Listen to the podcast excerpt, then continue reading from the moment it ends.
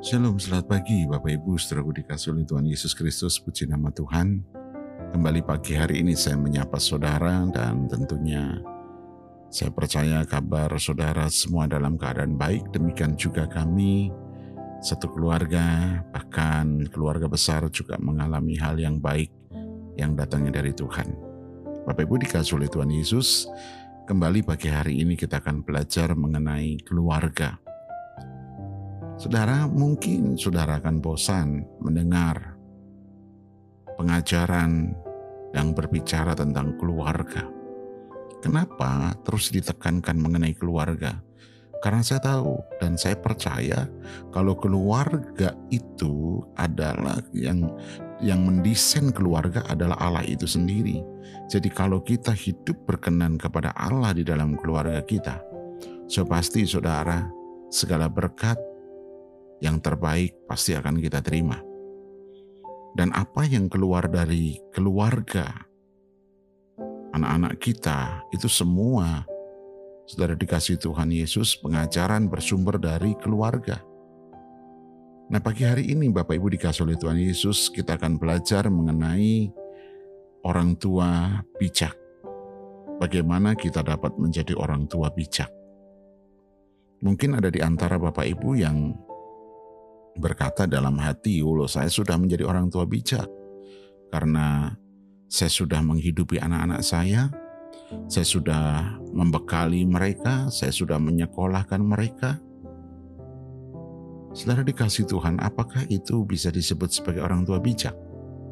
Mari kita akan belajar orang tua bijak sesuai dengan kebenaran firman Tuhan. Setelah dikasih Tuhan Yesus, bagaimana kita dapat menjadi orang tua bijak? Yang pertama yang harus kita lakukan di dalam kehidupan kita adalah yaitu menjadi orang tua yang mengasihi Tuhan.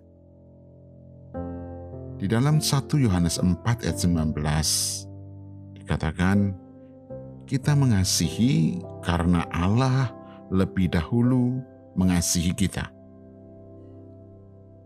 Kita tidak mungkin mengasihi anak kita sesuai yang dibutuhkan oleh anak kita jika kita tidak mengasihi Tuhan terlebih dahulu. Bagaimana kita menjadi orang tua yang bijak sangat bergantung pada hubungan kita dengan Bapa di surga, dengan Tuhan kita kita tidak dapat mengasihi tanpa syarat jika kita tidak mengalami kasih tanpa syarat dari Tuhan. Tuhan adalah sumber dari kasih tersebut. Kita dapat mempelajari dan melakukan banyak hal sebagai orang tua, tetapi jika kita tidak memulai dengan mengasihi Tuhan, maka akan gagal menjadi orang tua yang bijak anak-anak akan belajar apa yang penting bagi orang tuanya. Itulah juga yang penting bagi mereka. Ketika mengasihi Tuhan dengan segenap hati, berarti kita sedang menempatkan keluarga kita, yaitu bahwa Kristus adalah pusat dari keluarga kita. Sekali lagi saya katakan Bapak Ibu dikasih oleh Tuhan Yesus ketika kita mengasihi Tuhan sebagai orang tua mengasihi Tuhan dengan segenap hati berarti kita sedang menempatkan prinsip Kristus menjadi pusat di dalam keluarga kita. Jadi saudaraku dikasih oleh Tuhan Yesus, di dalam keluarga kita kita harus menjadikan Kristus itu adalah pusat dari kehidupan keluarga kita bukan anak yang menjadi pusat dalam keluarga kita. Kalau Bapak Ibu yang dikasih oleh Tuhan Yesus Kristus menjadikan anak sebagai pusat dari keluarga, maka saudara, saya percaya kelak kita akan mengalami sebuah kekecewaan yang besar. Kenapa? Karena kita telah mengharapkan anak kita nanti kalau kita sudah uh, lanjut usia, kita bisa dirawat oleh anak-anak kita. Tetapi mari kita perhatikan, saudaraku dikasih oleh Tuhan Yesus, Berapa banyak juga keluarga-keluarga Kristen yang menelantarkan orang tuanya, bahkan lebih cenderung orang tuanya diserahkan ke panti jompo. Bapak Ibu dikasih oleh Tuhan Yesus Kristus. Mari kita jadikan Yesus itu sebagai pusat di dalam keluarga kita. Dalam kehidupan keluarga kita, di dalam segala aspek keluarga kita, dan saya katakan pada pagi hari ini, bagaimana Yesus menjadi pusat dari kehidupan keluarga kita, yaitu kita perlu belajar prinsip-prinsip firman Tuhan. Dan itulah yang menjadi mercusuar di dalam keluarga kita. Itulah yang menjadi pelita di dalam keluarga kita, yaitu firman Kristus. Karena firman itu adalah pelita. Bapak Ibu yang dikasih oleh Tuhan Yesus, Mari yang pertama, bagaimana kita menjadi orang tua yang bijak, kita perlu mengasihi Tuhan kita dengan sungguh-sungguh. Amin, saudara. Yang kedua, Bapak Ibu dikasih oleh Tuhan Yesus, bagaimana kita menjadi orang tua yang bijak. Menjadi orang tua yang bijak, kita harus menjadi orang tua yang berdoa bukan berdoa hanya waktu makan saja, saudaraku dikasih oleh Tuhan Yesus. Kalau waktu makan, ya dalam nama Tuhan Yesus, Tuhan berkati makanan ini. Haleluya, amin. Cuman berapa detik, saudara. Bukan itu.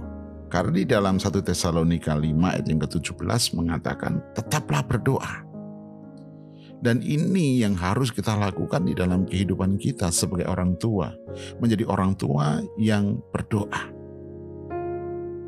Apakah kita mendoakan anak-anak kita? Saudara dikasih oleh Tuhan Yesus. Apakah setiap hari saudara mendoakan anak-anak saudara? Sekalipun mungkin Bapak Ibu dikasih oleh Tuhan Yesus, sudah kita doakan, tetap aja tidak ada perubahan. Tapi 1 Tesalonika 5 ayat 17 tadi cuman berkata, tetaplah berdoa. Jadi dalam keadaan apa pun, dalam kondisi situasi apa pun, melihat pertumbuhan anak-anak kita kayak apa, tetaplah Saudara yang dikasih Tuhan Yesus, walaupun kita sering mengatakan bahwa hal penting dalam kehidupan kita adalah berdoa, berapa banyakkah waktu yang kita sediakan untuk mendoakan anak-anak kita. Sebagai orang tua, doa adalah hadiah abadi yang kita berikan kepada anak-anak kita.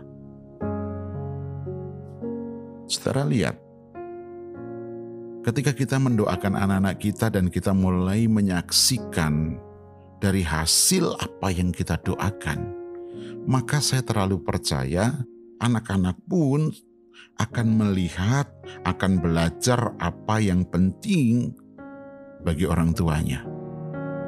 Dan itu jugalah yang penting bagi kehidupan anak-anak kita. Setaraku yang dikasih oleh Tuhan Yesus. Sekali lagi saya katakan, sebagai orang tua, doa adalah hadiah abadi yang kita berikan kepada anak-anak kita. Ketika kita berdoa, kita sedang mengajarkan mereka pentingnya berdoa dan bagaimana cara berdoa. Saudara yang dikasih oleh Tuhan Yesus Kristus. Misalnya marilah kita berdoa untuk apa? Rancangan Allah dalam kehidupan anak-anak kita biarlah bukan rancangan kita sebagai orang tua. Bapak Ibu dikasih oleh Tuhan Yesus, saya akan sedikit bersaksi pada waktu anak saya lulus SMU, saya punya keinginan yang kuat untuk menjadikan anak saya laki-laki ini menjadi seperti saya. Yaitu saya terakhir bekerja Sebelum saya melayani Tuhan sepenuh waktu, saya bekerja di geotermal, di Dieng, di Ciwidey, Gunung Salak, kemudian juga di Bedugul, Bali. Nah setelah dikasih oleh Tuhan Yesus, di dalam geotermal itu luar biasa untuk kehidupan, untuk gaji, dan lain sebagainya. Wow, itu sangat-sangat fantastis, saudara. Saya ingin anak saya menjadi seperti itu. Dan saya mulai coba kamu ke Jogja untuk ikut ujian ini dan itu.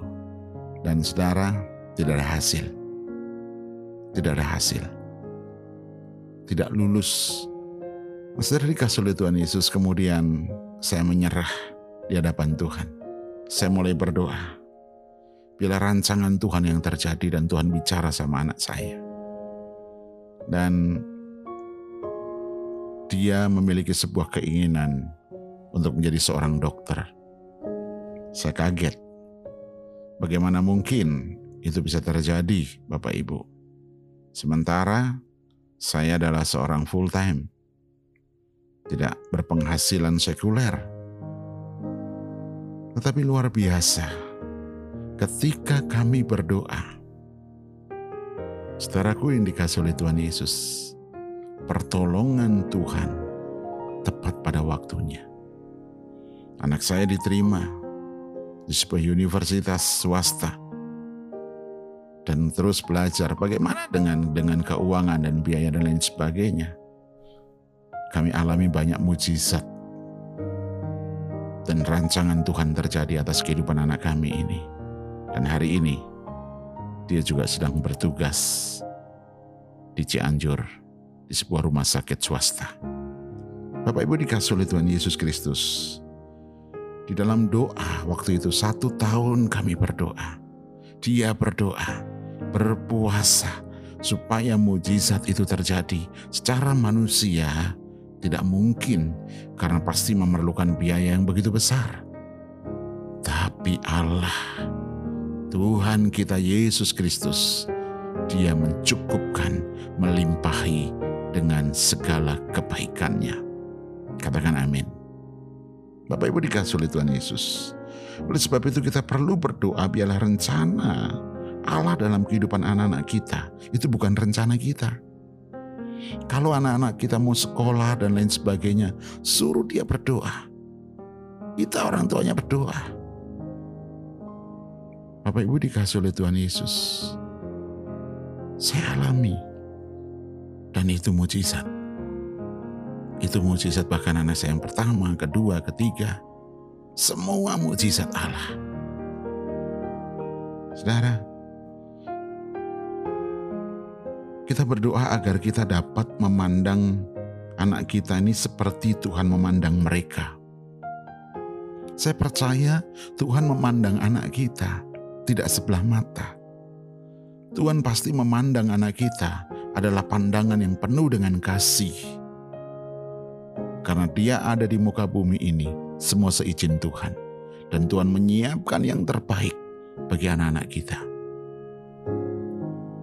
Dan saya terlalu percaya, setiap detail kehidupan anak-anak kita pun pasti ada campur tangan Tuhan yang dahsyat. Oleh sebab itu mari kita berdoa. Beberapa waktu yang lalu sudah saya kita pelajari mengenai mesbah keluarga. Kita berdoa, kita bawa di dalam mesbah keluarga anak-anak kita. Saudara yang dikasih oleh Tuhan Yesus, kita tidak cukup hanya berdoa untuk masalah hari ini. Kita perlu juga berdoa untuk masa depan anak-anak kita. Bahkan kita perlu berdoa untuk mengulangi atau saya katakan mengulangi apa yang sudah kita doakan. Artinya kita mendoakan anak-anak kita ini terus menerus, saudara. Bahkan lebih daripada itu, Bapak Ibu dikasih oleh Tuhan Yesus, kita mendoakan anak-anak kita supaya mereka juga tidak ikut-ikutan dalam pergaulan-pergaulan yang buruk. Sekarang yang dikasih Tuhan Yesus, tetaplah berdoa, maka engkau akan menjadi orang tua yang bijak. Karena apa yang saudara pikirkan, apa yang saudara renungkan, apa yang saudara bagikan kepada anak-anak saudara, semua buah dari hasil doa itu. Yang ketiga, Bapak Ibu, Bagaimana kita menjadi orang tua yang bijak? yaitu menjadi orang tua yang sehati. Ini tidak mudah, saudara, tidak mudah. Karena di dalam Mazmur 133 juga ayat yang 1 sampai 3, saya akan bacakan buat saudara dikatakan nyanyian siarah Daud. Sungguh alangkah baiknya dan indahnya apabila saudara-saudara diam bersama dengan rukun, seperti minyak yang baik di atas kepala meleleh ke janggut, yang meleleh ke janggut Harun dan ke leher jubahnya, seperti embun gunung Hermon yang turun ke atas gunung-gunung Sion, sebab ke sanalah Tuhan memerintahkan berkat kehidupan untuk selama-lamanya. Saudaraku dikasih oleh Tuhan Yesus, salah satu pengaruh terbesar terhadap anak-anak terletak pada hubungan suami istri. Jadi kalau hubungan suami istri ini nggak baik, itu juga akan mempengaruhi anak-anak kita. Pertumbuhan baik secara mental maupun pertumbuhan secara kerohanian, saudara, maupun secara fisik pun, saudaraku dikasih Tuhan Yesus akan berpengaruh sangat besar ketika hubungan suami istri ini tidak baik. Sebagai orang tua, kita harus memprioritaskan hubungan suami istri agar dapat mendidik anak-anak dengan baik. Jadi kalau saudaraku dikasih oleh Tuhan Yesus, misalnya saudara selisih pendapat, saya katakan saudaraku beberapa waktu yang lalu bahwa rumah tangga yang baik itu bukan berarti rumah tangga yang tidak ada konflik, tetapi rumah tangga yang baik adalah menyelesaikan konflik itu secepat mungkin. Nah, itu akan mempengaruhi anak-anak kita, saudara. Itu akan mempengaruhi anak-anak kita. Oleh sebab itu, prioritaskan hubungan suami istri di hadapan anak-anak saudara. Kualitas hubungan orang tua dan anak akan bergantung pada kualitas hubungan antara suami dan istri. Hubungan yang kuat antara suami dan istri memberikan rasa aman kepada anak-anak kita, rasa damai sejahtera, rasa penerimaan diri, baik kepada jiwa anak-anak kita maupun dalam kerohanian, karena anak-anak perlu tahu bahwa papa dan mamanya saling mengasihi, papa dan mamanya saling mencintai. Bukan berantem dan teriak-teriak melulu, Bahkan jangan sekali-sekali saudara di dalam pertikaian, di dalam konflik saudara bilang lebih baik cerai. Itu dunia saudara, bukan keluarga Kristen. Kalau keluarga Kristen menyelesaikan konflik itu dengan bijak.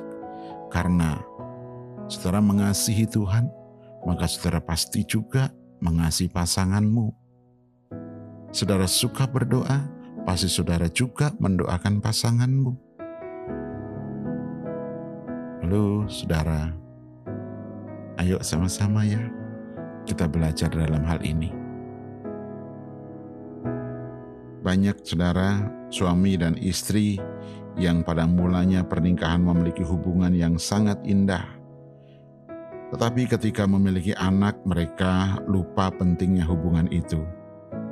Harus terus-menerus dibangun, dan mereka memfokuskan diri mereka kepada anak-anak mereka secara berlebihan.